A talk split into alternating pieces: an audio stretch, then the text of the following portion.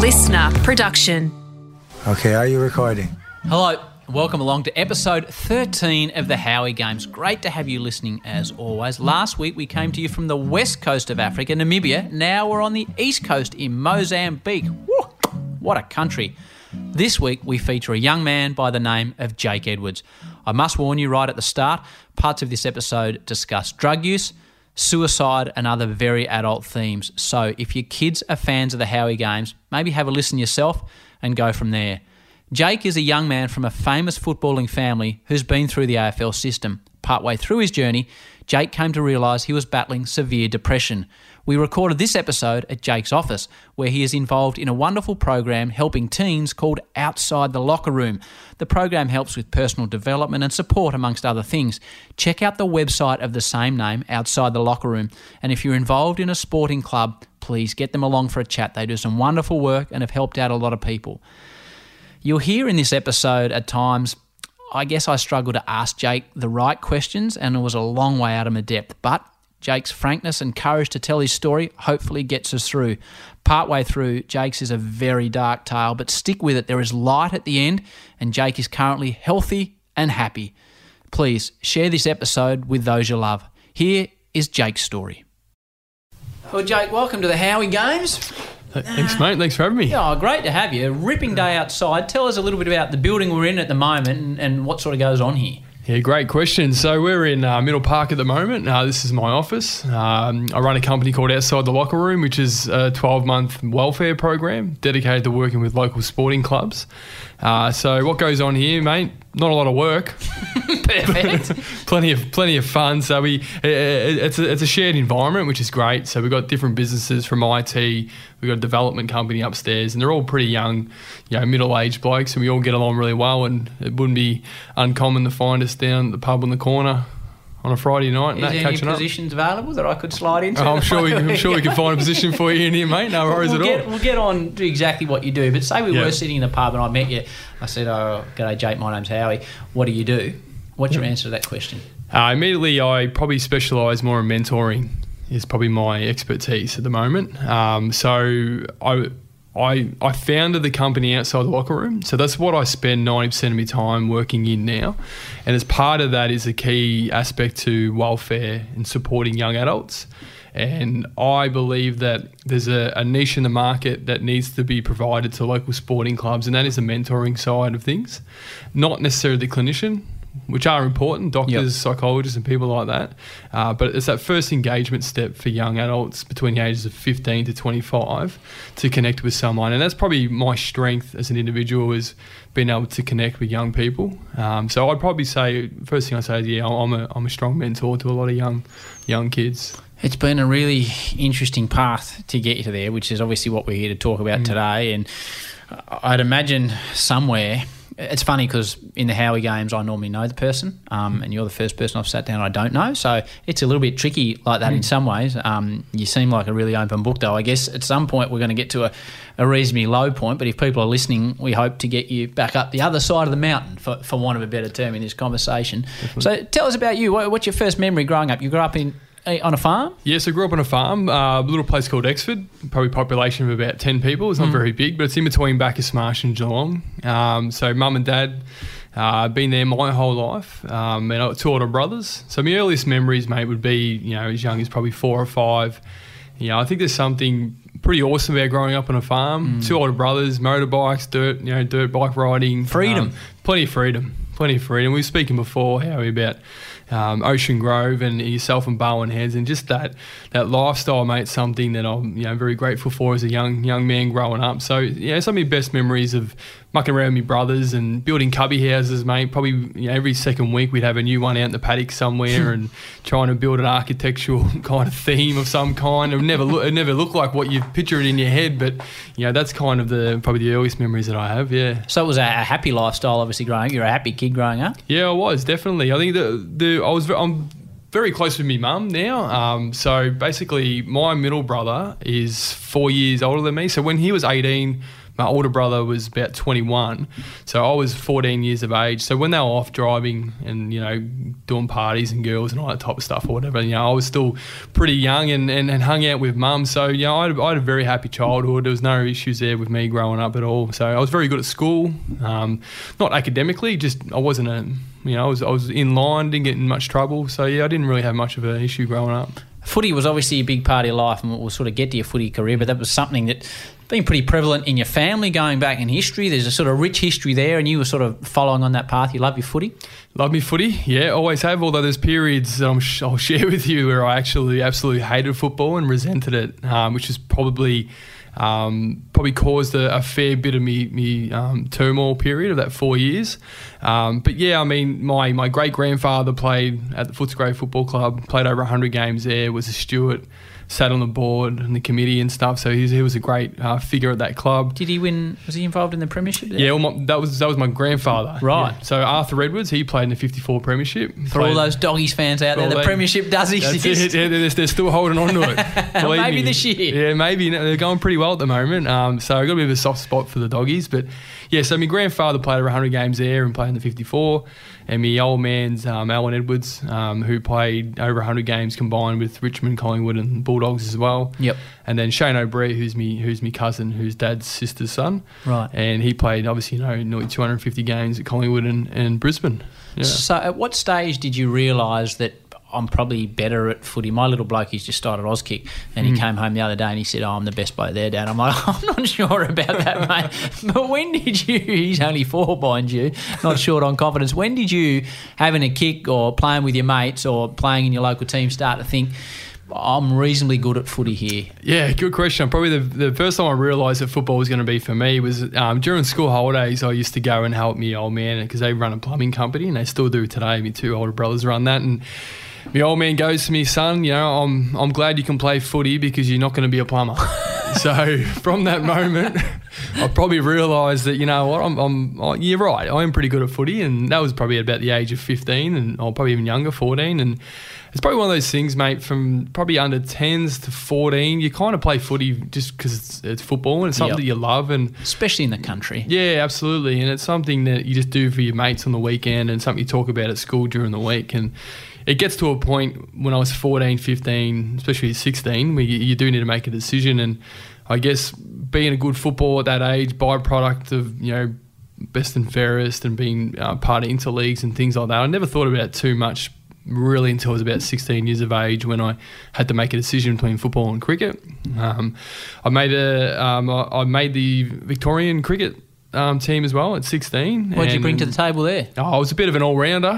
Yeah, not too okay. bad. Yeah, well, generally first change, right. steam bowler, up and down. Right. Uh, Dashing middle order back? Oh, uh, no, yeah, very slog style type okay. of mentality. Well, perfect IPL style, T20. Spewing I pick footy over cricket, I tell you. Even, you could be in the IPL oh, at the moment on 3.5. Yeah, every time I see the Big Bash every year, I'm, I'm, I'm sweating and I should be out there. Should be on the big paychecks. But um, yeah, so I, I, I had to make a decision and um, football and cricket was a big part of my life, and you know, I remember my old man coming into my room one day and basically saying, "Look, son, you know, you've got to you got to pick one or the other. You can't keep doing what you're doing, and you, you, your mother and I are, are right right behind you. Um, so you make a decision, and we'll support it." And he turned around and went to walk out, and he stopped, and he um, he turned around and, and come back. I'll never forget this, and he come back and he goes, "But you remember the the family history in football, don't you?" And I'm like, yes, Dad, I know the family history, but you know, obviously there was always that push for me, um, being the youngest, I think, in the in the generation there. Yeah. Um, yeah, my, my two older brothers missed the boat in terms of opportunity to play AFL footy, and um, I was always, I guess, targeted at a young age. I was going to be the best Edwards footballer yep. coming through, and my grandfather was very, you know, um, impactful in that rumours, I would say, in spreading them. Um, but I definitely felt the pressure, but I also, it was a, it was a path that I knew that I, I, did want to take. So do what you want, son, but make sure I was playing footy. Exactly. so it, it, progresses along. I guess you're playing TAC Cup. TAC Cup, were you playing Cup, down yeah. for the Falcons? No, I actually just missed out by about five kilometres to the. Mum and dad tried to get me to go play at Geelong right. uh, because of obviously the country kind of the aspect that my dad enjoyed, but I actually fell within the Western Jets region Right. because it's so close to Bacchus Marsh. So, um, yeah, so I played at the Western Jets, um, yeah, in the, the Brad Johnson squads from under 14s right up until um, under 16s. I played a couple of games as a as a 16 year old in the actual under 18 competition under Lee Tudor as a coach. Um, got some great experience there. Represented Vic Metro as a under 16 year old, and then kind of played bottom age yeah, at the Jets. And then it progresses along. It's obviously going pretty well at the Jets, and it gets to a, a draft type Yeah. situation, which Yeah, is when it's starting to get pretty serious for a young bloke. Yeah, pretty, oh, mate, it probably gets starts to get serious even by under 16 Metro, really. Right. Like I, I've noticed a lot of pressure, performance based stuff as well, you know. Like you feel, even as a young man, still trying to find yourself as a footballer, even just as a person, you know, and the pressure you'd feel if you didn't get a kick. You know, that's probably when I started feeling that anxiety. How'd you deal with the Um, pressure? Oh, look, it's probably just something you just pushed aside and just thought, you know what, just this must just be normal. It's just part of being an athlete. You just kind of get on with it and move on. but it made you Um, anxious, didn't it? Absolutely, definitely, yeah. And there's no doubt at all. And um, I remember my first as a bottom age player at the Jets. Mark Neal was was my was my coach, um, and he he was brilliant for me. He was someone who really. Um, Pushed me and, and mentored me, um, and he's probably the real reason as to why I got drafted at the end of that that year as a bottom ager. Because my first five six games as a bottom age Jets player, man, I was I was sh- shocking. Right. I could hardly get a kick, and um, everyone didn't know what was going on, and I, I felt the pressure of kind of me, me name and, and everything like that coming through, and the expectation probably got a hold of me. And uh, so Neil, he pulled me aside and just said, "Look, mate, you, you're you're a strong individual in this club. You know, we, we I want to put you down centre half back." Um, I just want you to follow the best forward down there and, and learn how to play as a, as a backman. Um, but little did I know, as I was doing that, I was actually learning on how to be a great forward and centre half forward Yeah. because essentially as a backman you learn kind of as a you know what the forwards don't like doing. So then after about five or six games, I started playing good footy. He threw me down forward again. So I learned kind of what backs don't like you to do as a forward. So Yep. um, from that experience, I I finished the year really strong and probably got ninety percent of the games, you know, best on, kicked a few bags, and you know I probably owe that to Nildy for that experience, as a bit of mentorship during that time. You that got me drafted. You mentioned we'll get to getting drafted at the moment to the Mm. Navy Blues. You mentioned anxiety. Mick Fanning, obviously three-time world champion surfer, and he he said at the start of the year he was going to take part of the year off, and he went out at his first event up there on the Gold Coast, Hmm. and he just smashed it. And he said, "Oh, I, I, the freedom! I Yeah. just I had no pressure on me. If if the athlete, any athlete out there, could find a way to release the mind out there, it'd be just, you know." Yeah. They would perform to a whole nother level, wouldn't they? Yeah, absolutely. And I think uh, there's a, uh part of my education today is I, I really want over the next four to five years to get involved with AFL clubs and working with their first and second year players especially and educating them around the importance of essentially you know football isn't everything. Even though right now you think that it is and it's important it's a mm. full-time wage there's a there's a real clarity that brings to your life in terms of understanding that there is an importance to have things going on outside of football. And by doing that you get a bit of a mental release. And that's not I, I didn't have that during my time So you were just footy, footy, it was just footy. footy, footy, footy. It'd been that way ever since I was nine years nine years of age, and I guess the the difference was that there was no one around the club at that time at Carlton that there was a mentor or a guidance support system in place so someone can come back and say, you know what, you know, do something away from the game. They try and encourage you to do study, but half of it's not realistic. Um, you know, if you can't meet certain schedules of appointments and, and assignments and that, universities don't hold up because you're a footballer. No, Um, you, you become we- you become that footballer that takes twelve years to get a three year degree, don't Yeah, you? Exactly, and also you um, it probably contributes to even further stress and anxiety because you, sometimes footballers we're travelling into state and you come home from training after you've got your ass flogged. The last Yeah. thing you want to do is get the laptop out and do some study. So it can kind of contribute in those ways. So I'm all about, and you're right, mate. Any athlete who has other interests outside of the game, whether it's um, you know fashion or another business or music or something going on, A release. yeah, and you, speak to all the older players, you know, that's generally where they've got to through experience, you know. So you- you're the Petries and that, and look, Brent Harvey and blokes Yeah. like that, how they've lasted so long. Yeah. I'm sure the conversation you can have would be that, you know, at some point they realised that there's better interest away from the game just as much. I think a lot of that comes for those guys too when they have a family as well. And you, Yeah. they, they say their focus changes. But I, I guess for you, it, uh, your name gets called out to the Carlton Footy Club. This is. Uh, well, this is everything you've you've wanted, and I guess in some ways everything your family's wanted. It must have been a pretty momentous occasion. Yeah, it was absolutely. We um, it was a it was an interesting moment. We I was down Ocean Grove and we leading up to the draft, I I had a few conversations with a few clubs like Sydney, Ricky Barham coming out a few times to, to the house, and um, Port Adelaide Footy Club, and Craig Cameron was a massive fan with me, and he was at Richmond, uh, sorry Melbourne at the time, and they were really super keen. And they well, kind of had an idea that perhaps they were going to pick me up with their first selection, which is number 14 in 2005. And we listened to that portion of the draft, and once pick 14 got called out, which was Nathan Jones, so I'm not a bad player, you know what I mean? So 200 odd. Yeah, so he's a pretty good player and, and, a good bloke too, actually. I played footy with him as a junior, and he, um, so once that happened, I thought, oh, yeah, what's the point of listening? There's no point. You know, let's go, let's head off. So I jumped in the car with my brothers and a mate. We went off to start playing golf, and we're on our way to golf, and that's when obviously it happened, and mum and dad were listening, and, and mum called me, and as you can imagine, you hear the stories all the time, very hysterical moment and you know bring turned the car around went back to the house and the old man and everyone was there. And it was a very proud moment there's no doubt. It was the best moment in your life to that point? It is yes. I haven't had children yet yeah. um, but I'm sure um, it'll be right up there. So it was yeah it was just such a such a relief at that point because um, yeah I mean the, the name Edwards attached to me growing up where it was a lot of high expectation. And for that to happen in the first year of being potential draft, so I was a bottom age pick. Yeah, it just removed a lot of pressure that I thought I was going to experience going into the next year. Yeah, relief's an interesting word, isn't it? Mm. Like you said, it's possibly the best moment of your life. Yet relief is a yeah, that's an interesting adjective to use in that situation. Like I would have thought you might have said joy or ecstasy or just absolute stoked, but you've you've gone no, with relief. Yeah, definitely relief. Yeah, I mean, yes, it was a joyous occasion and it was exciting, um, but it was it was more so relief that I'd actually achieved the same thing that five people before me and my family have done. And then you roll in there, and I guess you're back at the bottom of the mountain again. That's it. That's how it works. Yeah, yeah essentially. And then all the you think you've worked hard up to that moment, and then it all starts again. So we.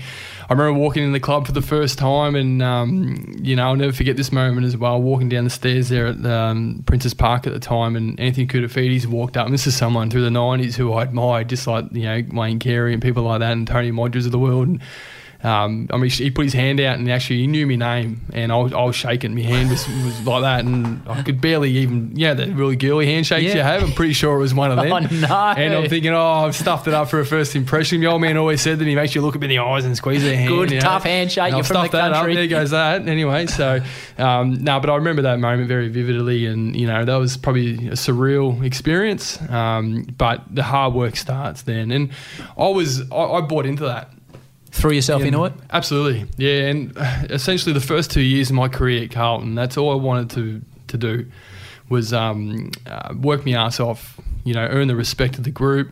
Uh, I want people to look at me as if I'm a hard worker and I deserve to be here.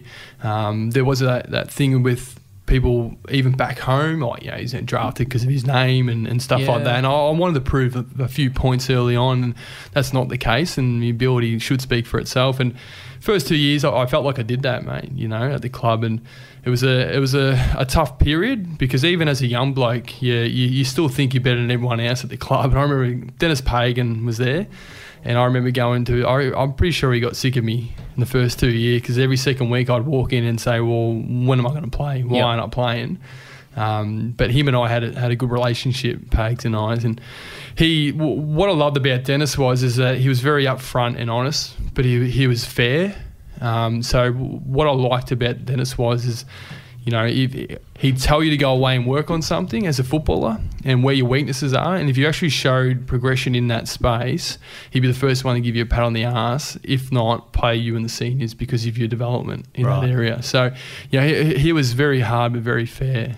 Yeah. So you, you worked along and you eventually got your first senior game? It's the one, yep. Wow. Yeah, it's a pretty good moment. Well, it's what every second kid in this part of the world grows up wanting to do, rightly or wrong. They yeah. want to play for their footy club. That's right. Yeah, so that moment came, and um, yeah, I remember I was just doing a video review with Robert Harvey at the time. He was he was my kind of line coach, and, and Brett Montgomery.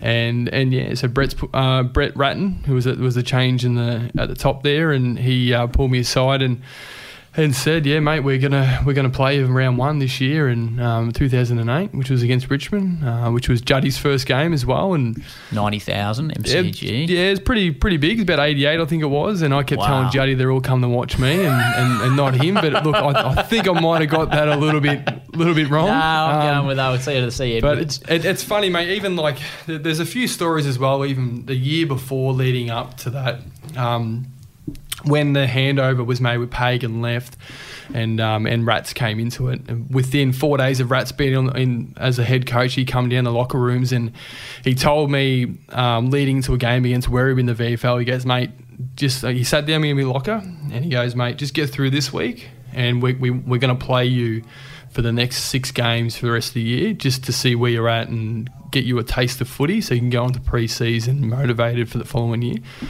I'm thinking, how good's this? You know, I'm gonna, I'm guaranteed the last six games I get a chance to show myself, and buddy, just the way the, the footy gods worked, I went out that weekend in the first quarter. I went to pick a footy up, and my foot got caught underneath my opponent and dislocated me my left ankle, and um, I ended up missing the rest of the season because of that. So, you know, that that was a bloody, you know, a bit of a kick in the kick in the kick in the guts after all the work that I'd done to get to that point. And being promised, I just wish he hadn't told me. I don't know why the footy guys just said, "Ah, that's Yeah. not going to happen." So. Um, so that, I spent that preseason working me, me bum off um, to get back to where, where I was, and you know ultimately I was rewarded on the back of some good NAB Cup form, um, and then yeah played round one, which was a, which was a great game, and I wish I had a kick straight because I kicked one goal four and um, I had a few possessions, which was good, um, but yeah, so it's funny how I was speaking to a guy yesterday about this and. It's funny how if I, you know, he- in my mind, I think, shit, imagine if I kick five goals on debut. Like that almost gives you at least a 10, 15 game, My word, it does. you know, clear run. Yep. So in that case, I played. Relieves that pressure a little bit. It does, you know, and it's almost the expectation. Shit, just keep and play. You can play on the big stage, so let's. We have to play him for the next ten weeks and Yeah. see what happens. Um, where I think, you know, you drafted from round one to, uh, sorry, first at twenty. You're probably you're given that luxury early on. Um, where I was picked thirty six, you know, and my opportunity came. It's just funny how things can work out sometimes, and you kind of think, shit, if I hadn't gone that way, maybe I'd still be playing football today, given the opportunity was there. So, but that's the way it is, mate. Played St Kilda the following week, and I probably didn't have as good a game. Kicked the goal, had a few touches, and then I found out pretty quickly my place in that team was as a, as a um, insurance player. right. Um, so essentially, when um, blokes like um, uh, who's the big fella's name now, the Cruiser. ruckman, cruiser, and that, like when he when he wasn't playing, I was in. When he was available, you know, I was out, and that type of thing. So So h- how did that?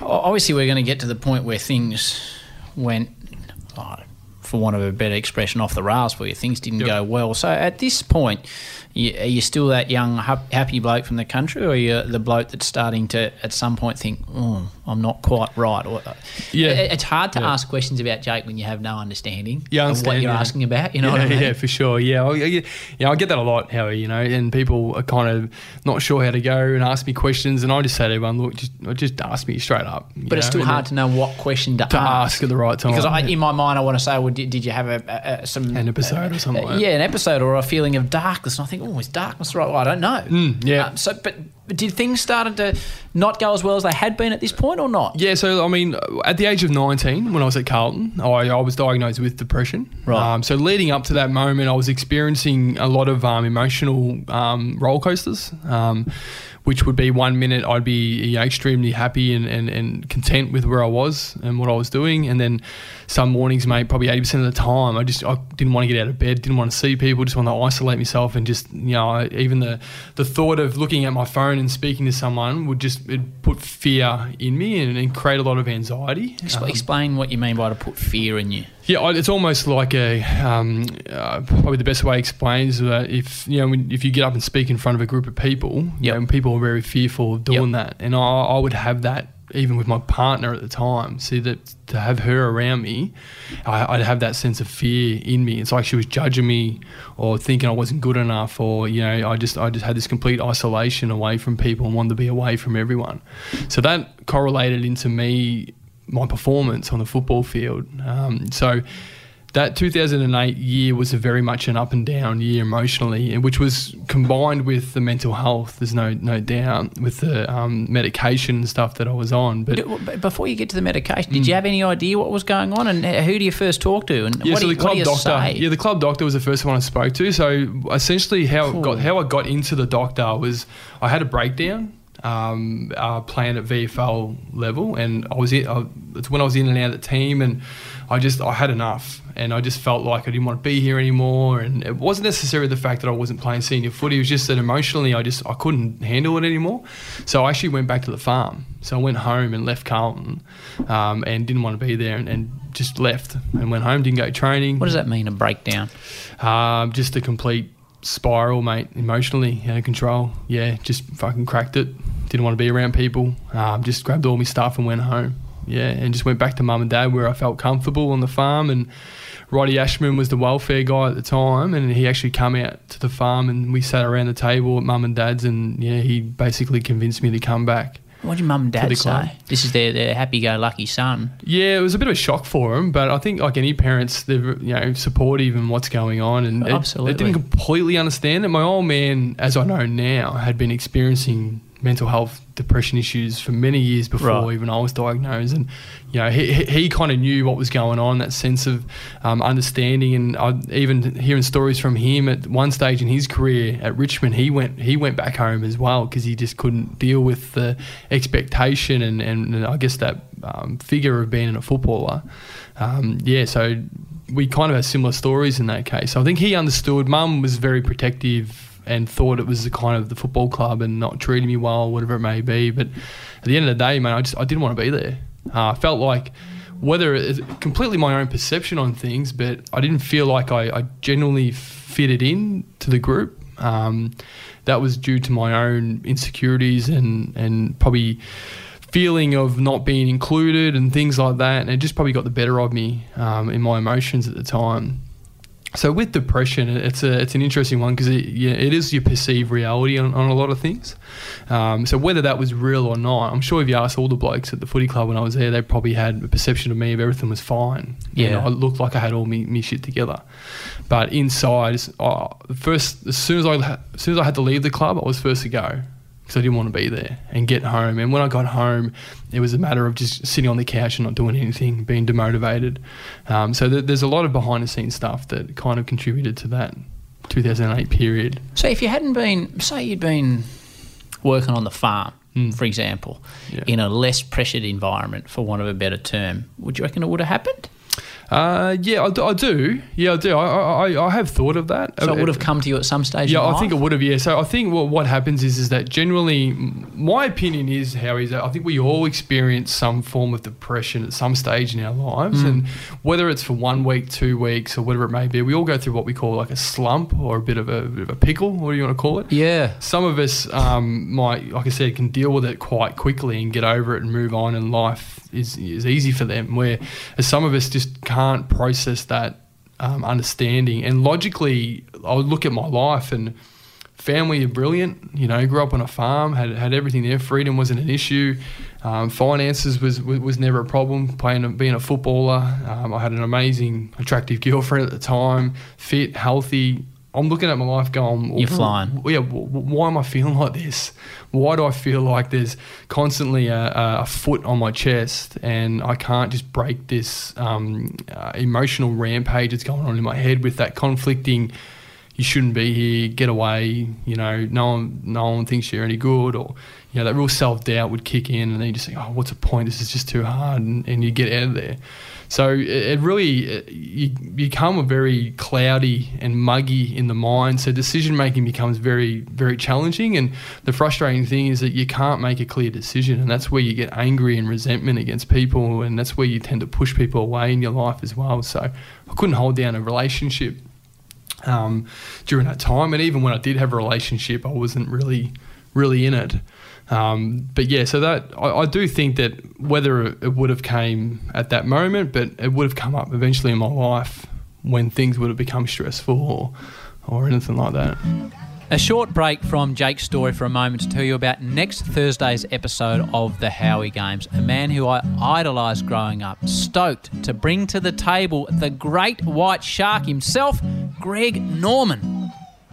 Oh, look, I'll be, I'll tell you the truth. I mean, there's times when I've gone down to my beach and sat down there and just taken, taken a couple of beers on my own and just got away from people. Uh, most of the time, not most of the time, I would say I'm very good with my friends and family where I don't want to show my hurt to them because it, to me it's, it's as I, I keep repeating it, it's just a game. But at the same time, I think it's also important for you, the individual like me, uh, to express to myself the the the hurt, um, and that's why I do it on my own. I just took a couple of beers, went down the beach, sat down, and and shed a tear. Greg Norman on next week's episode of the Howie Games, talking golf, life, winning, losing, business, and so many other topics. Time now to go back to Jake. So you, you go back to the Carlton Footy Club. I think you probably Yep. played a few more games. You might end up on five or so games. And Yep. it, was it a natural conclusion with you and the footy club? Were they saying it's not working out, or were you saying it's not working out, or Yeah, so I mean, the, there, there was an aspect, and well, when I share my story today with a lot of young adults, it's it's essentially that de- depression. Oh, that's just the printer in the background. That's is all right. No, that's all right, mate. We'll just let that do a bit of printing. we'll let it do its job. Is this your invoice you're printing out for me at the moment? Could be. I think she's done. yeah, no, done, perfect. Yeah, so I mean, uh, part of the story is it's not about. Um, I don't want people to think the message of depression is what caused my um, termination of my football career because it, it contributed to it from a point of view that I lacked the motivation and commitment at times when I needed it. As an athlete, you need to be there 100% of the time, and I just didn't want to be there. So it was a, it was one of those things where uh, at the age of 19 when I signed my first contract uh, which was on you, know, I go you go from I went from making 60,000 65,000 a year to 180,000 there was a component of that as well where I did get caught up in the lifestyle of being an AFL footballer. Yep. and that was essentially the you know the money the the the stardom and all that type of stuff. And I did get ahead of myself. So not only did the performance drop away but I probably thought I was a bit hard done by because I was in and out of the team over the, over that year, and I knew that players were playing that I was better than because on the training track I was I was dominating, but Yep. I felt like I, I was that insurance player. Um, so I probably got I probably became a little bit arrogant at times as well in the last couple of years of my of my career, and I felt like I was in control of the mental health side of things as well. So I pushed that aside, didn't want to deal with it anymore, and just tried to focus on my football. Um, but by the time I realised that my career was coming to an end, it was probably a little bit too late for me. Yeah. Um, my performances were in and out. I'd play four good weeks and then you know go missing for five or six, and you know it would just be a roller coaster there as well. And by the time I thought, oh shit, what, Jake, what are you doing, mate? You know what I mean? Like I, I, I get that you, you're struggling at home perhaps at times, but you know your, your opportunity to extend your career is coming to a, a quick quick end. And to my own credit, for the last eight weeks of my career, I, I played really good footy and I committed myself emotionally, physically, spiritually to the game, and I started playing good football. And but like I said, it, it was too late for me. I already had a black line through my name. Um, so when you come to the end of season review with the coach, and you know Brett Ratten was in the room, and Shane O'Sullivan is the, the manager at the time, and I remember going in there, and I kind of knew, I kind of expected that they were just going to you know move on but they actually offered me another year contract to, to stay on um, because of my last eight games and my performance. But there was an, a strong part of me that knew that I, I, I didn't want to be there. I just felt like the Carlton Football Club for me wasn't the environment that I needed st- um, from a stability point of view mentally as well. Um, to, I, I just I needed to get out. So I just stood up and I shook Brett's hand and Shane's hand and just said, look, I appreciate the opportunity, but I'm out. I can't be here anymore. Um, so yeah, I turned around and walked out, and It's a bold declaration, isn't it? that was it. Yeah, and I just I, I knew, and the opportunity was for me to stay on, um, which I think you know, looking back, yeah, probably could have worked out for the better in terms of extending my career. There's no doubt, but um, I don't regret walking out when I did because I know emotionally if I had stayed, it probably would have been a devastating end to to, to what ultimately where it got to in the end anyway. So you, you walk out of there, but uh, you, Yep. uh, there's a lifeline, for want of a better term, the, is the Bulldogs? The Bulldogs, that's your, right. Your, yeah. your grandpa's old club? Yeah, yeah. So I, you know, I had a I had a couple of Craig Cameron was at um, the Richmond Footy Club uh, at the at the time, and he, he was the guy at Melbourne who tried to get me there when I was get draft pick, and he wanted me to come and train there. Um, but I thought, well, how good's this? You know, like family fairy tale. Great grandfather, grandfather, dad's played there. You know, I'm, oh, fuck, I feel- I feel like I'm at home here. Yeah. I remember walking in the Whitten Oval and just feeling like me, me pop's names all over the wall. Me dad's there. I me, me great grandfather's photos. As soon as you walk in, I'm thinking, you know, this is where I'm meant to be. So I, I, I took that in my stride, and um, I remember I, I actually changed management stupidly. Looking back now, um, from Paul Connors to Ricky Nixon at the time, um, and Ricky got me to Bulldogs through Rodney Eade. Now, normally, what should happen is is that through that period, the, the AFL club have to pay you a weekly kind of wage. It was like four hundred bucks or something like that a week just to train to be there. This is the Bulldogs now. This is the Bulldogs, about. yeah. So, but the Bulldogs told me they go, look, well, we want you to be here, but we can't pay you, so you'll have to train here and not be paid. I'm like, well, yeah, that's I'll do it. There's no issues because I want to play at this footy club. Yeah. So I committed to that, and look, you're going from Carlton's culture into the Western Bulldogs at that time. You know, blokes like um, you know Boydie, Akermanis, um, who a lot of people may say some bad things about Jason, but the relationship I had with him was was brilliant from a leadership point of view. Uh, Barry Hall, um, you know, when Griffen was there, um, even now. Um, blokes like um, uh, Murphy and that as well, and that culture was just completely different, and it's just something that I felt like I fitted into, and they really welcomed me there. And um, Dale Morris and myself got along really well. Um, good, good mate of mine, and also um, Daniel Cross as well. And I, try, mate, I got there. And I, Stand up fellas, those Just- blokes you mentioned, just stand up blokes. just rippers, absolute ripper guys. And away from the footy field, they just were, were solid individuals, and you could look at them as role models. And at this time, I was 22 years of age, or 20, 20 yeah, 22 years of age, and you couldn't have asked for better people at your football club. And I thought, this is it. This is where I want to be. I'm, I'm going to play football here at this footy club. And trained the house down, mate. I, I've, I've never trained so hard in my life, and I figured that this is my last chance. Um, and it's almost like all that mental health stuff and that was still was still there because there was times I remember driving home from training from the Bulldogs and everything would just hit me at once. You know, like oh, what if this isn't happening? Excuse me, I'm not getting paid to be here financially. I was under stress. You taking medication Um, at this I was stage? on medication at the time, Right. and I was I was on and off medication. What's it do for you?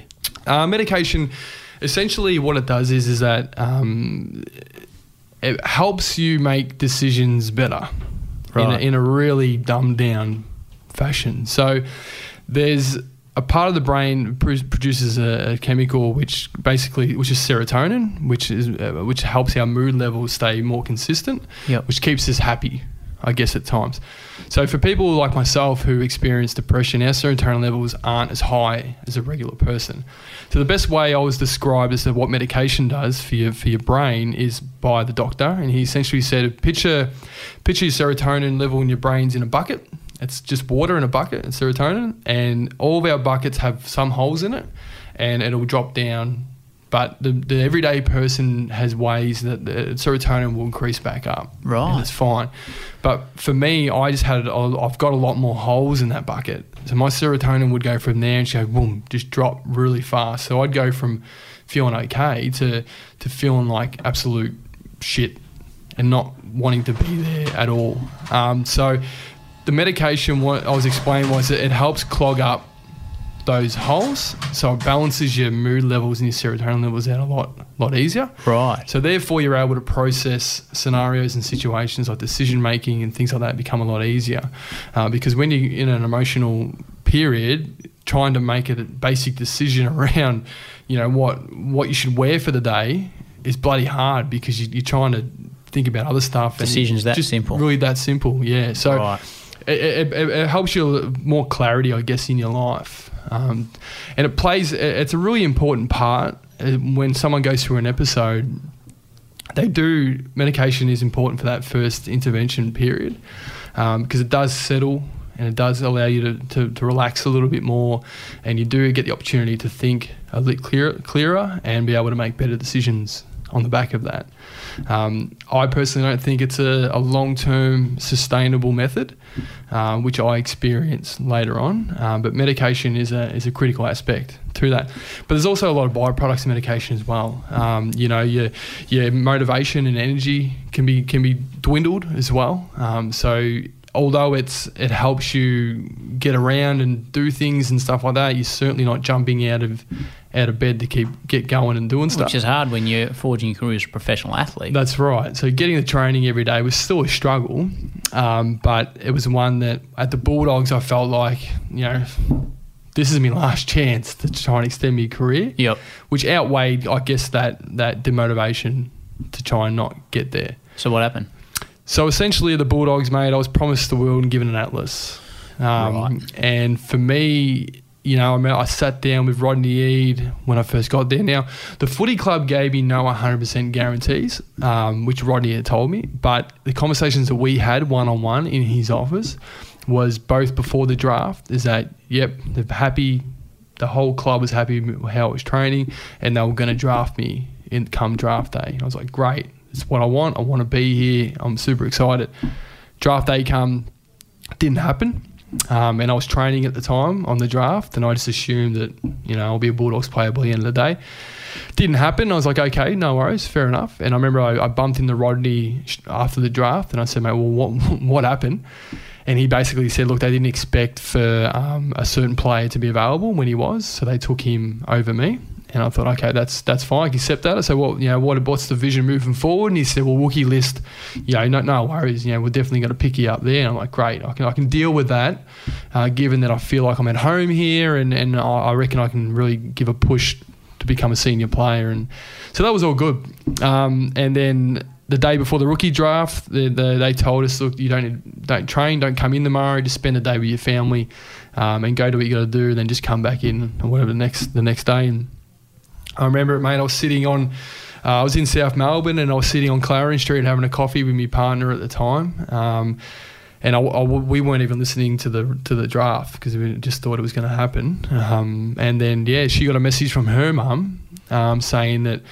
Um, yeah, my name hadn't been called out. Um, how long does a rookie draft go for? Right. And I'm like, oh, I'm not sure. I'm like, that's a bit bit strange.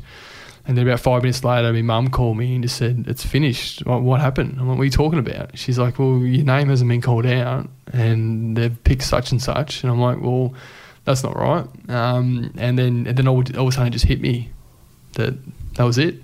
And ever since that moment, I remember sitting there and basically just in a complete blankness and just sat there. And from that moment till you and I sitting here right now, I, I, I never heard from know, the, the, the football club in terms Nothing of at all. Oh, nothing, not not even a, a message or a text or an explanation or You try and follow them up, or it was No. just a cutthroat caper, isn't it? Yeah, yeah, it is. And at the time, you don't like to try and, I guess, accept that.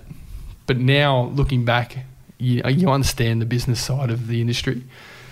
However, you would have thought as an employer, any employee, potential employee, you let go, you, you'd have a conversation with as to why and how. Um, but yeah, so I mean, that for me, mate, was the I guess the turning point um, where I mentioned before how I hated footy it was about 20 minutes after that experience that I thought, well, I've committed my whole life to becoming an athlete and to want to play AFL footy for, for me and my family, and it's just ripped me apart, and that's it. Can't stand it, hate it. So what happens then, mate? You, you, since you were seven or eight, that's what you want to do, and Yeah. it hasn't happened. And obviously, it, you know, for any person that's travelling along okay, that's going to be mm. something to deal with. If, if you if you do have a few issues popping up in your life, I guess it makes it even more difficult. So so what path do you go down then? Yeah, so I guess the way I explain to people help them understand, I imagine the probably the, the biggest thing in your life right now, Howie. Let's say it's your, your career in, in Channel 10 and, and Triple M. Yep. Let, let's imagine tomorrow you woke up and it wasn't there, gone, and you're never going to see it ever again. you know. And Yeah, it's I a know- bizarre way to look at life, isn't it? It is, and it's all of a sudden everything you've known for the last however long in your career um, is completely gone. And for me, that's all I knew was to be an athlete and then be a footballer.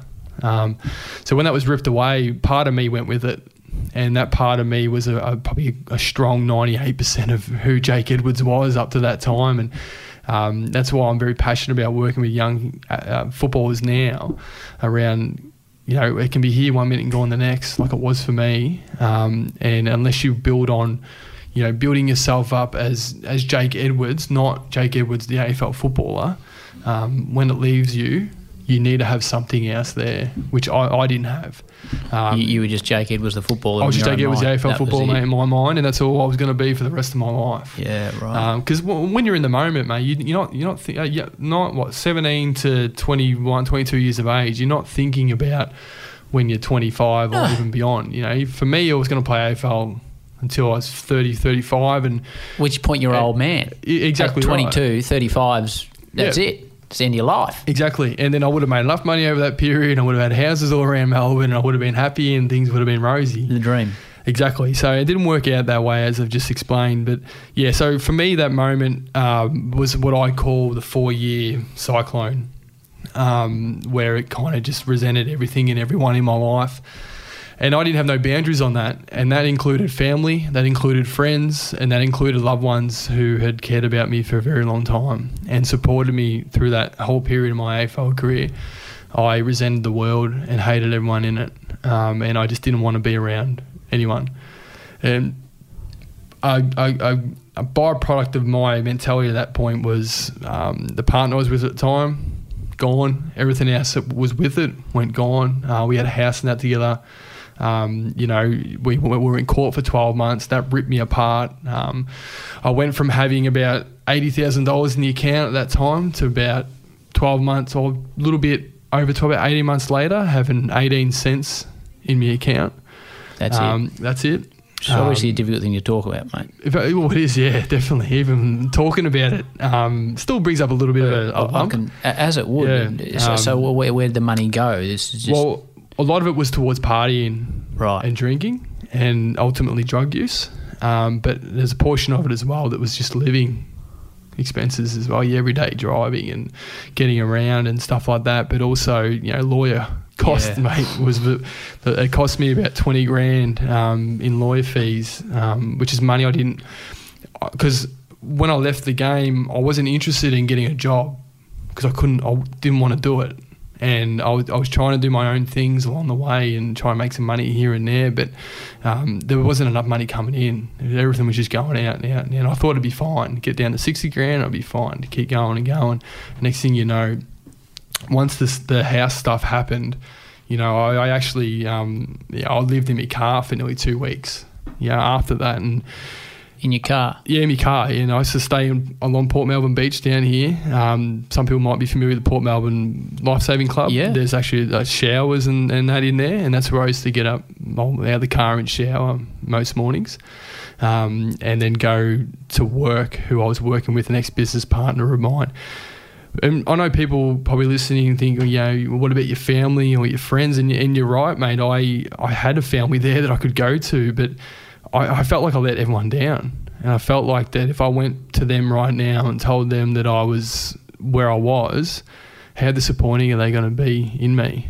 And that wouldn't be the case. You know, mum and dad would have taken me in, no worries. My brothers would have looked after me, but there was a massive ego thing there and a pride that got in the way of, of the, of I felt like I failed and let everyone down. I couldn't possibly let them think that I'd allowed myself to get to this point, and I just tried to hang on as long as I could until it got to the point that my brother found out through my ex partner. Um, so he kind of snapped into gear, and, and I went and stayed with him, and, and things kind of got back on to track a little bit.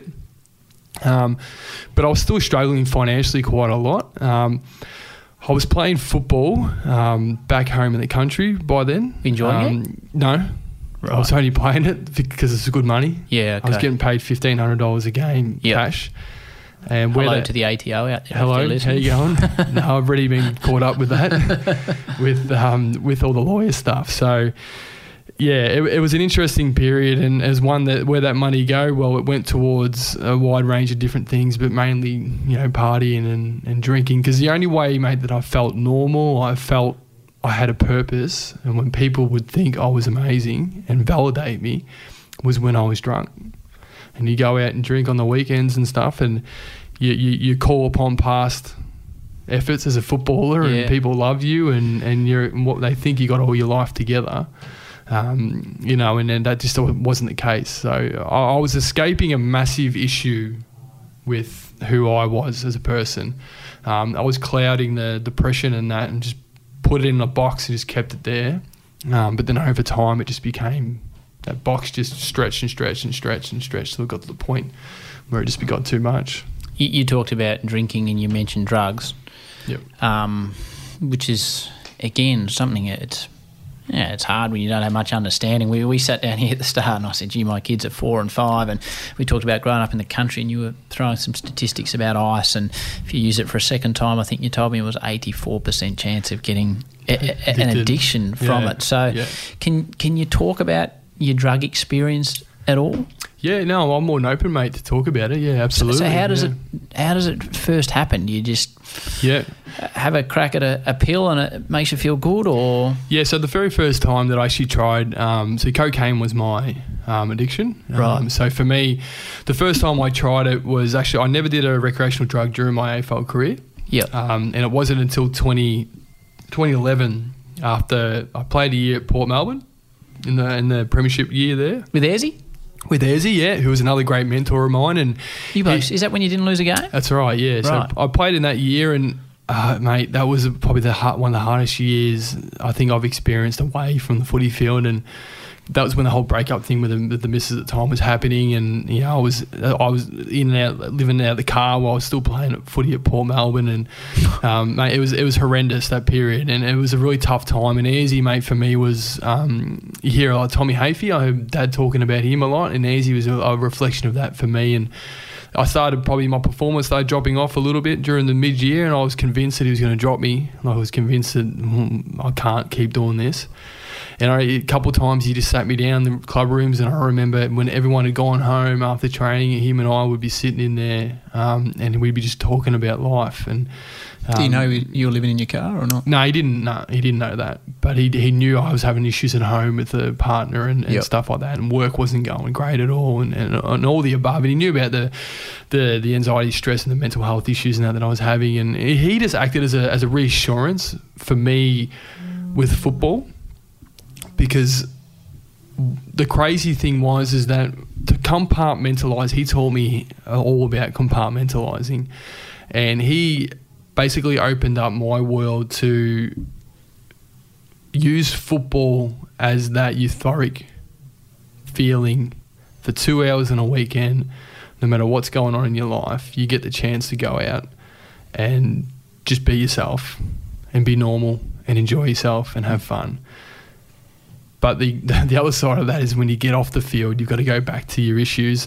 Now, the, the problem was is that I wasn't facing my issues off the field. So I was going from playing football, which I was addicted to because I, I didn't have to deal with anything else.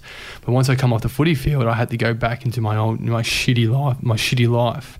So that was a compressing component of, of everything at the time as well. And yeah, mate. So for me, um, you know, the first time I tried it was after the grand final. Cocaine. Cocaine. And we were walking across um, uh, it, near Crown Casino here in Melbourne, and we were at the aquarium, yeah, the, the, mm. the, footpath there. So we are walking across there with a, with a couple of other blokes, and um, yeah, that, that's the first time I tried them. I was on that footbridge as we were walking across, um, yeah, towards Crown because it's pretty early in the morning. We'd been partying pretty pretty solidly, as you can imagine, and um, we are walking over to get a hotel room for the night, uh, just to hang out there and stuff, stay out of trouble. And yeah, well, just the first time I tried it, mate, and uh, that feeling I guess it gave me was, I guess I just felt like I was part of the part of the group, part of the boys, and I was enjoying it, and I lived in the moment, and I, felt so innocent, mate. I felt very innocent. It was just something that I tried, and who would have thought that you know, you fast forward three three years of your life that you'd be relying on it towards the end of it. Yeah, which I guess that's another side of the story. I say is you, you don't know what's going to happen. I, and I, I genuinely did feel that I just I'll just try it. Yeah, no big deal. Everyone else is doing it. I'll just do it. Um, but yeah, it played a big part of my life. Four years later, What is what does becoming reliant on cocaine mean? You use the word reliant. Mm-hmm. What does that mean? yeah. So I guess I felt like um, probably the last six four months of the four year cyclone, I was probably using every second day, um, if not every every day, So how much does that cost? a lot. Yeah, a lot. Like fifty bucks or five hundred bucks a lot? Uh, well, a bag, a gram of cocaine is three hundred fifty bucks. Right. Yeah, yeah. So it's not it's not cheap, um, but for me, it was something that I, I in my stupid mind, I, I was I was validating that that I needed that, and it's a cost that I could find and, and get. So I was still playing country footy and stuff. I had the money there, so all that was going towards something, and it was t- towards that habit. Um, so essentially, I yeah, mate, uh, reliant basically for me meant that I couldn't function right without it. If you missed last week's episode of the Howie Games, you missed the coach of the Socceroos, Ange Postecoglou, a man who is bursting with passion for the game that he loves. I mean, you spoke about you know Cathy Freeman, and and I, I, I kind of related also to the America's Cup. There was a time where you say, well. You know, no other country can really win an America's Cup. Australia certainly can't win an America's Cup. I can imagine Cathy Freeman as a young Aboriginal girl. No one told her you could win an Olympic gold medal. It's just out of the world, out of this world. And I think the World Cup's the same. I think, you know, this, we sit here and we say we can't win a World Cup. Well, we can, but imagine what it would do for us as a nation if we did win it. That was Ange Postecoglou on last week's episode of the Howie Games. Let's rejoin Jake. This is a, a this is a really dumb question, but I'm going to ask it anyway. This is comes from someone that um, hasn't tried cocaine and watches it in Sopranos or in the movies. You know what I mean? Like that's it's a, it's Yeah. that's uh, my lack of knowledge here is extraordinary, Yeah. which is I guess not a bad thing. Um, do you get it? Is it is it like a seedy bloke that you buy it off? Like is it is it a back alley type situation, or it doesn't actually? And as I said, this is a stupid question. You look at me a bit strangely, but No. you know what I mean. The mechanics of it. No, look, it, it's it's certainly not. Um, it's not that hard to get your hands on. Right. Um, you, you you go out now, and I've been out for a very long time, but even during that period, mate, you knew who they were at the clubs and that who had who had the gear. Right. Um, uh, so it wasn't hard to get your hands on. And no, it's not. It's not your backyard, you know, alleyway kind of exchange. It's a simple and probably people that who look just like you and I, mate, would be the dealers in that inside a nightclub at the time, um, and everything from cocaine right through to speed, ecstasy. Um, ice isn't as relevant in clubs. Um, it's more kind of a, a social environment at home. Did you- did you like that. try ice? I never did ice. No, and I think I missed that generation gap there type of thing. Ice has been really relevant the last couple of years where Yeah. I've been, you know, I've been sober for that long. So um, I think the the the the party drug for me was cocaine. That that was it. And essentially, you can't, you couldn't go out. I, I couldn't go out without being asked for it or being asked if I want some. Right. Um, so yeah, it, and it's still the same now, mate. It, it really is. And I hear my mates and they go out all the time. They always say you can't go anywhere without seeing it or someone's on it or being Yep. asked for it or you know do I want any or whatever it is. So it's not yeah yeah. It's definitely manufactured by those type of people. Um, there's no doubt about that. Um, so it's not manufactured in you know nice little pharmacy type of environment with blokes who- Sterile style situation. yeah, no, it's not. It's made out of your bathtubs, Yep. essentially, with all the chemicals that you find underneath your sink, pretty much, including other things like glass and, and ketamine and stuff like that. So, What's what's the feeling like? There's a last question I'm going to ask you about this, Go for Jake. it. What's the feeling like when? Um, do you want it? Do you need it? Do you desire it? What, what's that addiction feeling like? yeah, all the above, Is it? I'd probably say, yeah. And does it, like so? Does it dominate your thought at that point? it does at that point, definitely. Yeah, definitely. It's um, you, you, you find yourself. So for cocaine, for example, you, you you'd have a bump, which would be a line, um, and then within 15, 20 minutes, you'd want another one.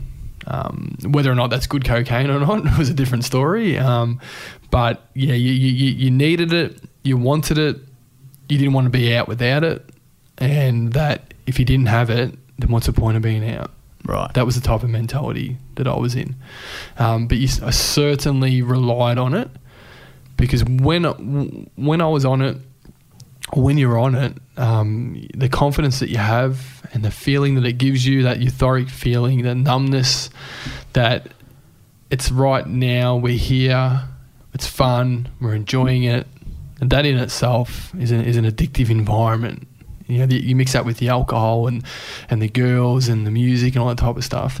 Um, it was just a, a, serious concoction of you know of, of, a, of a fun environment, and it's one that that I became addicted to. And you know, um, I'll talk more a little bit later on as to the educational side of um, what I had to learn about addiction and how it works in the brain in order to understand how to, to, to beat it, to fix it, uh, which is something that I learned through my psychiatrist. And that um, just education, mate, that was key for me in kicking it and, and, and beating it.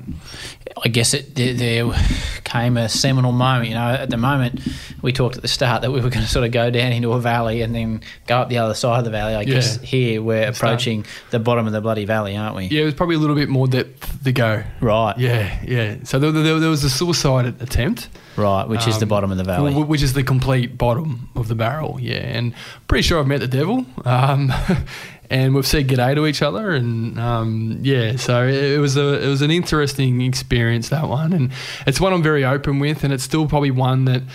Um, everyone says to me all the time, yeah, how do you how do you go talking about it all well, the time? That's my next yeah, question. And it's it's, it's hard, mate. It's bloody hard because there's still a part of me that I can't accept because, like I said before, logically in my life, and I know people listening to this will be like, but you had this and you had that. And I'm like, oh, I know, I know, I know, I know all this stuff. And logically, even now looking back, I think, how and why did I let myself get to that point? Um, but that's essentially addiction for you in that in that sentence. Is I don't I don't know, I can't explain it. It's just something that overtook my life. And next thing you know, you, you're in it and you rely on it. And I couldn't function without it. And, yeah. Um, so talking about it now, yes, it's, it's still difficult um, because I, I do physically remember the the moment that that that I tried to do it. And but part of that is still doing these things, mate. It's still it's it's helping me heal as well. So Talking the, about yeah. It. So the more I talk about it, the more I own it, the more I allow it to, I guess, people to see that depression now is a part of me. I'm not sitting here and saying that I'm cured. I'll never be cured, but I'm certainly sitting here saying that um, I'm in control of it today, and it is doable and that there are ways to do it and manage your mental health, you know, moving forward. Which, it, for me, it was never about the drinking and the drugs that was the problem. It was the it was the depression and why I felt like I needed to drink and do drugs because I was escaping that who I was mm. inside, mm. and that who I was was that pain of. Um, failure and letting people down and all that type of stuff. So I was drinking to get away from that reality and that's the only way that it that it started. So talking about it's tough, mate, but um, it certainly helps. And I, have dedicated my life since starting the company outside the locker room. I've dedicated my life now to that's what I want to do moving forward. I want to educate and, and share a story that's raw. It's in your face. It's reality. There's no pussyfooting around no. it. This is this is real and it happens. And I work with kids today who have got stories like mine, if not worse. And, you know, I hear stuff that goes on a lot in local communities and you just don't hear that aspect of it. So the suicide thing is a certain, uh, it's a major kind of message that I, I get across, but to, it's more about the prevention of allowing it to get to that point that I'm very passionate about. But it got to that point with you in your own mind. Mm were you rational in your mind at that point? Yeah. So, can I be very graphic? Yeah. Oh, um. So, I a few things happened in my life at that time. So this is like at the very end of that four-year cyclone I spoke before. Um, so this was the, the last moment for me where I realised that I've got massive issues. I need to get help. Um, I had a, a, partner of mine walk out because of, I was just out of, out of my mind, crazy, and she knew something was going on. So she walked out. To her credit, she tried to help so much, and she couldn't. She couldn't help. No, no one was going to help me at that point. And um, she walked out. My, my business that I had at the time, which was a small video production business that I was just doing to get by, um, was failing, and that was a reflection of who I was. So it was a, an, an accumulation of these different things all happened at once. A perfect storm. Yeah, exactly. It all just come to a, to a head, and I just said, "Stuff it. What's the point? There's no point me being here." And that's when I I had suicide tendencies, but I never really considered it like I did in that moment. And for me, I'm a very black and white thinker, and that was it. Decision was made, done. So that was a Thursday. I made a decision that come the Monday, I was going to try and uh, kill myself. So I went out Thursday night, Friday night, Saturday night, Sunday night with about four hours sleep. Um, didn't see your family in that time. Didn't see my family in that time. I was with mates who, not my closest mates, but people that I knew in that space who were going to be doing the same things. Um, and just hung out with them, mate, and did every jug under the sun, and just intoxicated as you can imagine. Mm. Um, come home on the on the Monday morning. Uh, a few things happened over that weekend, which I'm actually writing a book at the moment, which um, explains all that weekend in further depth. Um, but come the Monday morning, I yeah I got home. No one no one had a, a housemate who wasn't home at the time in an apartment, and yeah I was I was in my in my bathroom. And in my bathroom, I essentially just stood in front of the mirror, um, and you asked how was that moment. Um, I was very content. I was in a good place. And as crazy as that may sound, I actually genuinely felt that this was the right thing to do in that very moment. And I felt that my family now could move on and not worry about me because um, I knew that for the last four years they'd been stressed about what I was doing, you know, mum and dad knew that I was struggling with mental health clearly because of the depression and stuff. And the drinking, they knew it was a problem, but they never knew the extent of the drug use and where it got to.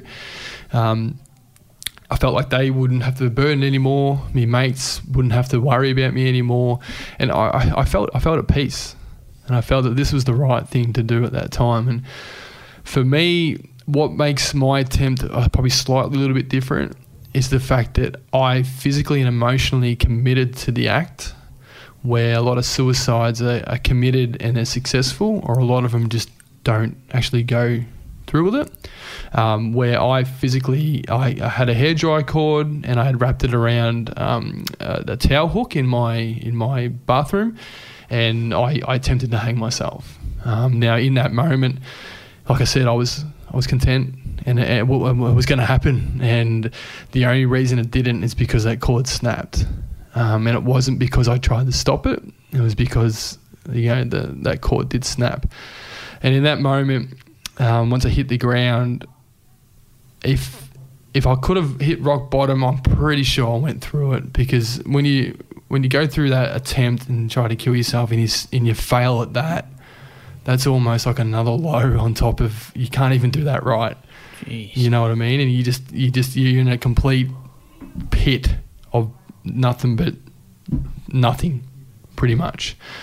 Um, my mum had been trying to call me that morning because one thing us men don't understand, mate, is that mother instinct. Yeah. Uh, she knew something was. I didn't answer the phone, um, and then in that moment, as I, as I was lying on my bathroom floor, my, my dad tried to call me, and I've mentioned this in the Herald Sun article and, and on SEN the other week. Is you know my father and I we, we we got along, but he was very hard and very fair, and um, so for him to call me at that moment, for some reason, I, I took that call, and, and, Dad literally did save my life. There's no doubt. Um, so straight away, I just broke down hysterically. Did you tell him? Took what? Yeah, I told him. I said I just tried to hang myself. You, know, you need to come get me. What'd your dad say? Uh, he just said, "Mate, stay right there. We're coming." And that was basically it. Yeah, so Bloody he hell. jumped off the phone, um, and I just stayed on the bathroom floor. Um, my mum had called my current business partner at the time, and then she come around and, and got me, and we went back to her apartment, um, and we we waited there till mum and dad rocked up, and I, I I've, I've never been so ashamed in my whole entire life than that moment when I couldn't I couldn't look mum and dad in the eye, and I was shaking and I was crying repeatedly. I didn't want to let my business partner go. Like I was holding her and hugging her, um, and yeah, so that was a uh, just a really you know, an, an, an extreme moment, I guess, of my life. Well, yeah, we uh, we uh, when did you think? Oh, I'm happy that it didn't work, rather than I wish that it did. That wasn't probably for probably a good few months after it. Right. I reckon. Yeah, because So, so you had a couple of months where I was like, geez, I wish that. Yeah, because I, I felt like that. I felt that I shouldn't be here. I guess, and I felt like I failed at that. It's only a matter of time before it happens again. Right. That type of mentality. Um, I had a moment. So from there, I went back to the farm, and then the next couple of days after I kind of got myself together a little bit, I went in and what my mum had called me psychologist who I'd worked with through my AFL career, who was Maddie Clements, who worked at the AFLPA.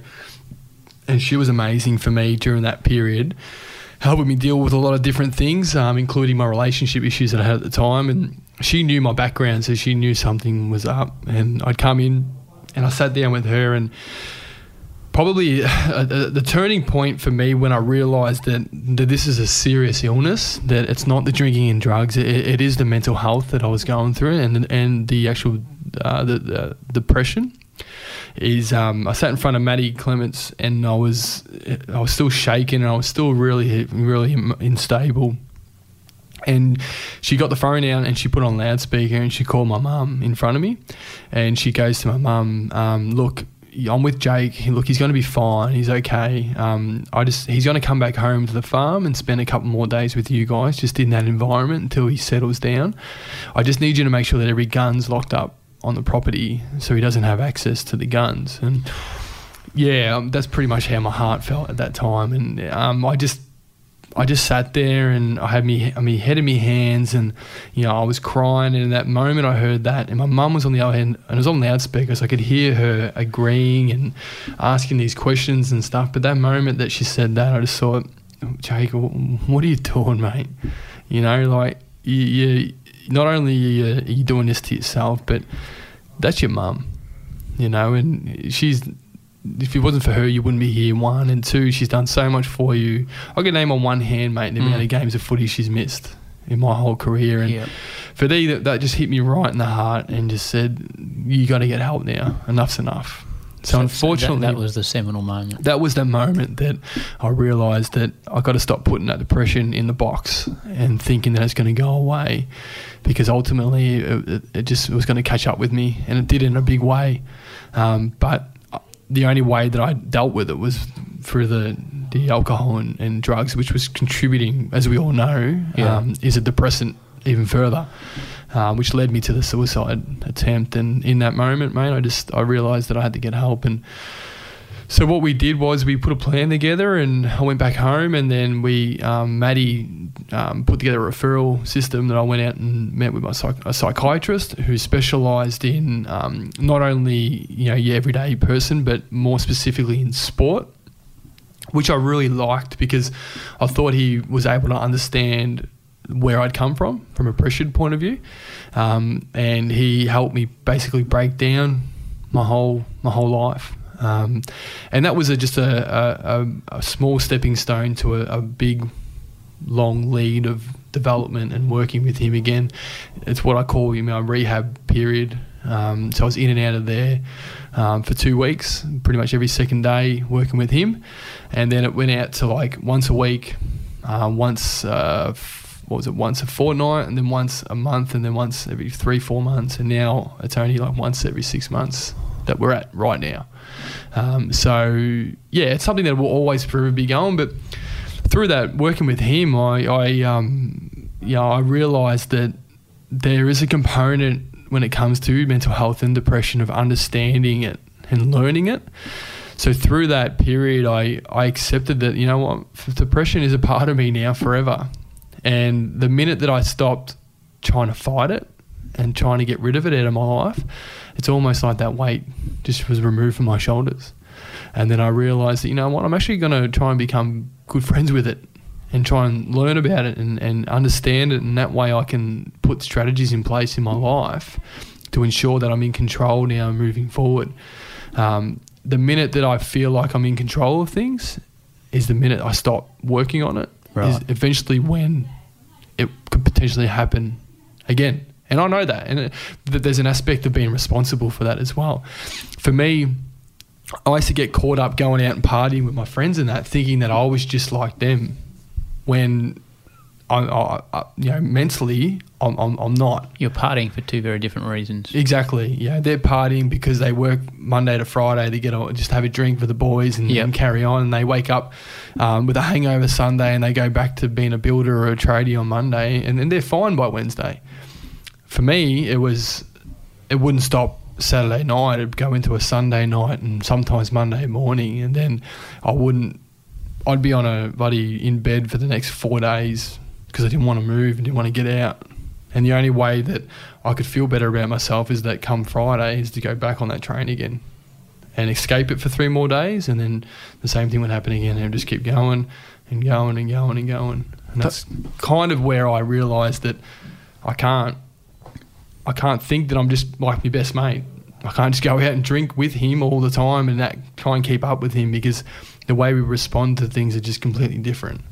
So that's kind of an empowering moment for me as well that I realised that, you know what, it's just not, I'm not like that. So it's possible to be in the position where you are now, where you've said to me, you know, you have you've embraced it; it's part of you. Mm-hmm. So for the people that are listening out there now, that are listening to this, that might be having this part of their life or uh, part of someone they love's life or their family's life, what what can you say to? It's too big a thing that you've explained to me. You've you've hmm. blown me away. The, the depth of feeling and understanding. It's too it's too big a thing for you to say. Right. Well, these are the top three ways to avoid depression. you know what I mean? It's Yeah. not, it's not even a, a conversation we could have. But is there a starting point? Is there a starting point for people out there that are listening? That go, oh yeah, I, I can see that in my brother or my sister or myself or my mum or my dad. Yeah, so it, it it is such a big thing, mate. You're right, and I guess the, the there's a couple components I'd like to touch on if I can, and, and I guess for the for the individual themselves who feels like they're they're struggling, um, is to essentially you need to be aware, and the moment that you're aware of that it's happening in your life, don't push it aside.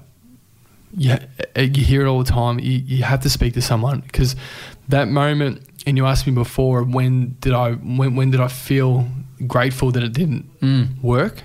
Um, that was essentially going a couple months later. A moment when I was with my nieces and my nephews, and I'm sitting there and I'm thinking, oh, what if I wasn't here? I wouldn't get to see my nieces and nephews, and they would never get to know their uncle Jake for the rest of their lives. And I can guarantee you right now, it's not, it's not worth it. And it, to go down that path, because I've been in that moment, it, it- the minute you're aware and you feel like things are hard, there's someone in your life right now, brother, sister, mum or dad, best mate, who genuinely wants to know and they want to help. And there is a way forward.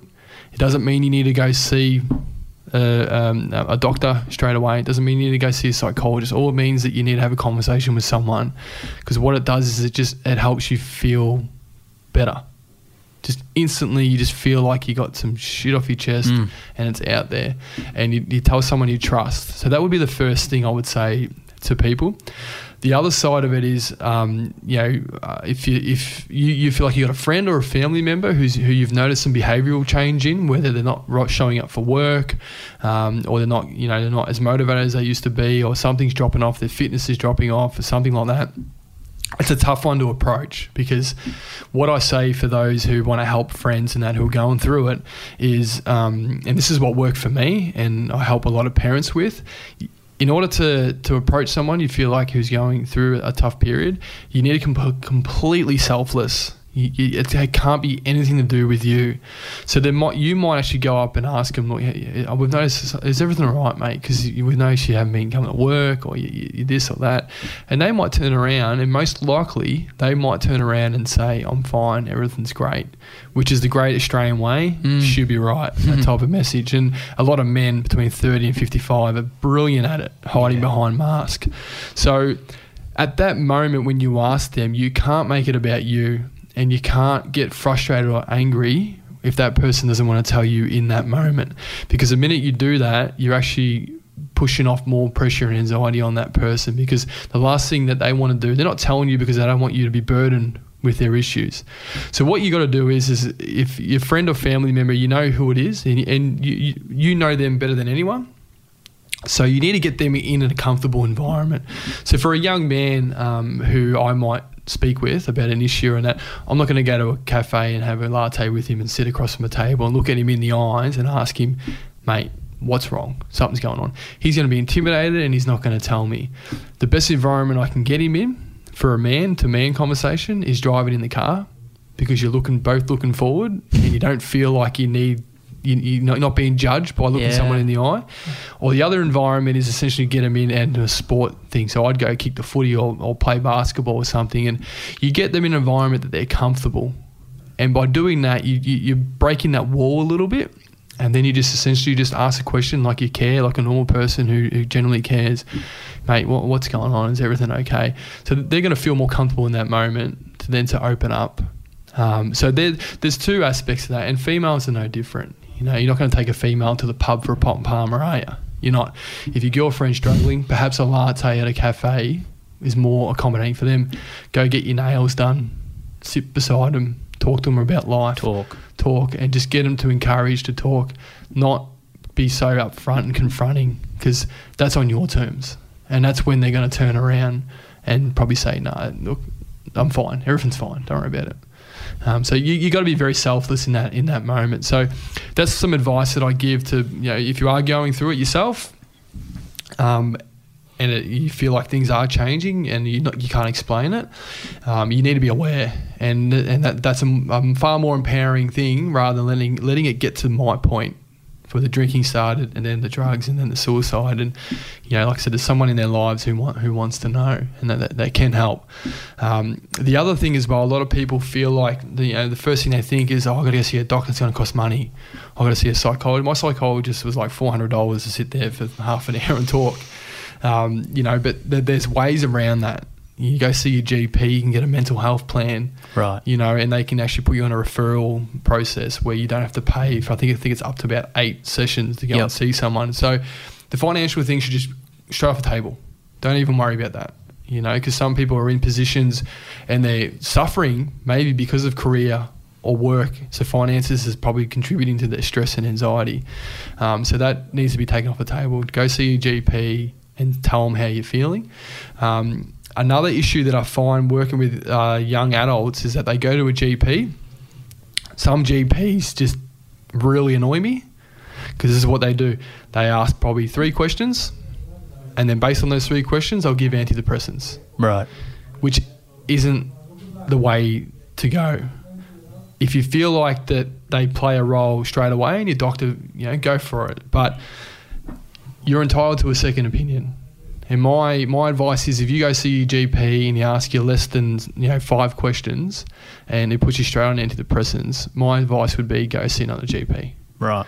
Go see another GP and tell them how you're feeling, because what should happen is that they should refer you to a, a psychiatrist or a psychologist, because a psychiatrist has the ability to clinically diagnose what it is that you're going through if it is at that point, and properly diagnose you with the right medication because we're all different. We all respond to medications differently.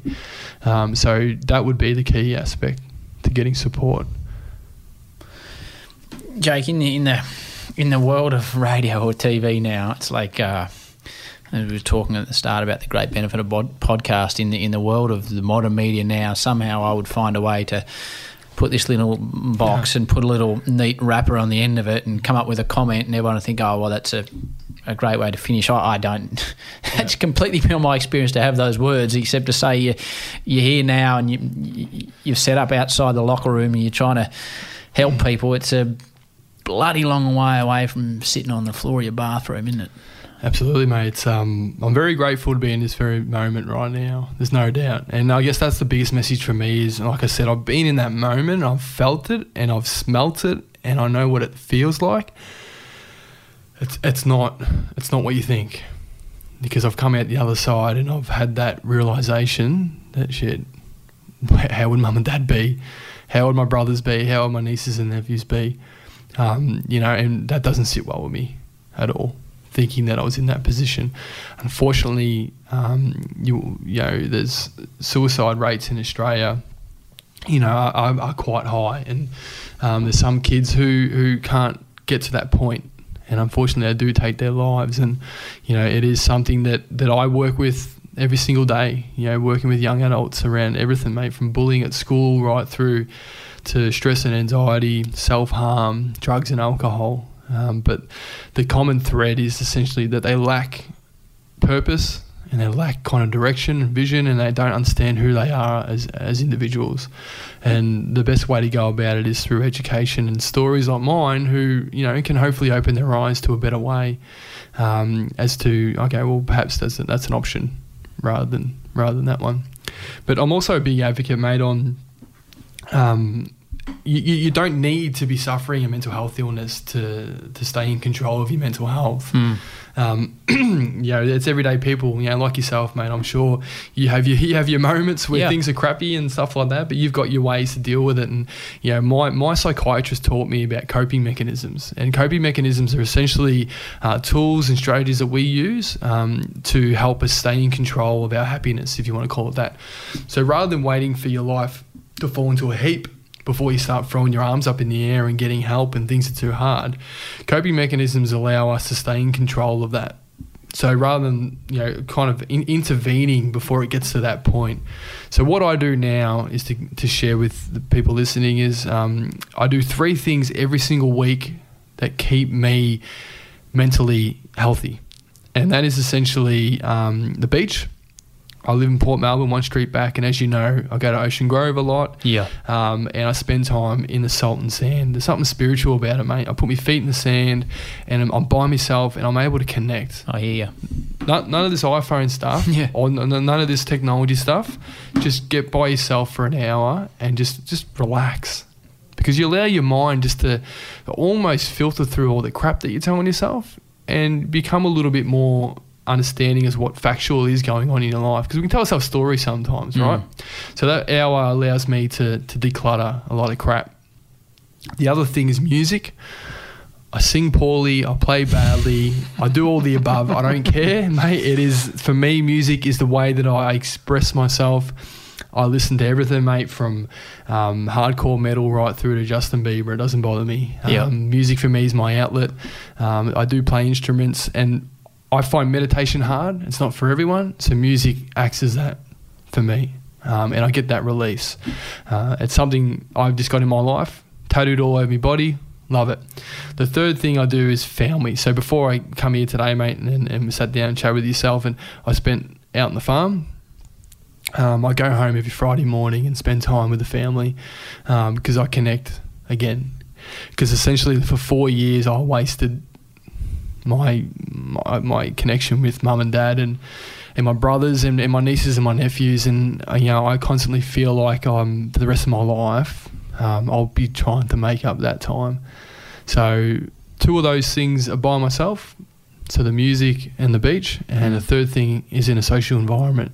So I selected my family. Me going out and catching up with mates at the pub on a Friday night isn't probably the right environment to be in No. so going home, spending time with family. Um, part of my rehabilitation with my psychiatrist, uh, I like to make this very clear as well, is for me it was never about sobriety for the rest of my life. Um, I was sober for a very long period after that, um, but it, for me, I want to be in a position where I can go and have a few drinks Yep. and be more controlled. Um, so I've learnt my environments, who I should be around, who I shouldn't be around. There's people in my life, mate, I had to get rid of straight away because they were contributing to the drug use and stuff like that. Um, so, you know, th- there's now I make it more periodical. So uh, weddings or things like that, I'll go to and I'll, I'll have a beer and I'll enjoy myself. And I, I do, I do, you know, like to have a beer with mates. But it's certainly not. I try to be home by one o'clock, and it's, you know, it's more controlled fashion than what it than what it used to be. Because now I've I educated and learnt the strategies on, on how to how to maintain it and control it, not letting it get out of hand and becoming something bigger than bigger than what I am ultimately. Um, Jake, thanks for having a chat with us on the Howie Games. Um, I, as I said, I can't put this in a, in a little package with a bow on it, except to say that um, thanks for educating me straight off. Thanks for being so honest and open, and you know. I'm, I just hope everything goes well for you from here. And you're talking about your mum and what she went through. I think you understand even more when you have some kids what that bond mm. is. And I, you know, I hope it all goes beautifully for you, mate. You continue down this path you're on. Thanks for having a chat with us, mate. It's been um, an eye opener to say the least. Yeah, mate. I appreciate the opportunity. I really do. Thanks, mate. mate. Cheers. As I said at the start, not a typical episode of the Howie Games, but hopefully you got something out of it. Your family members get something out of it. I can't thank Jake enough for sitting down with someone he didn't know and bearing his soul like he did. It's tremendously courageous, and I'm just so happy that Jake is in a good place at the moment. Plenty more of the Howie Games to come. We'll be back next Thursday, as always. Until then, peace and love. And we can do it if we try, try, try. If we try, try, try. If we try, try, try.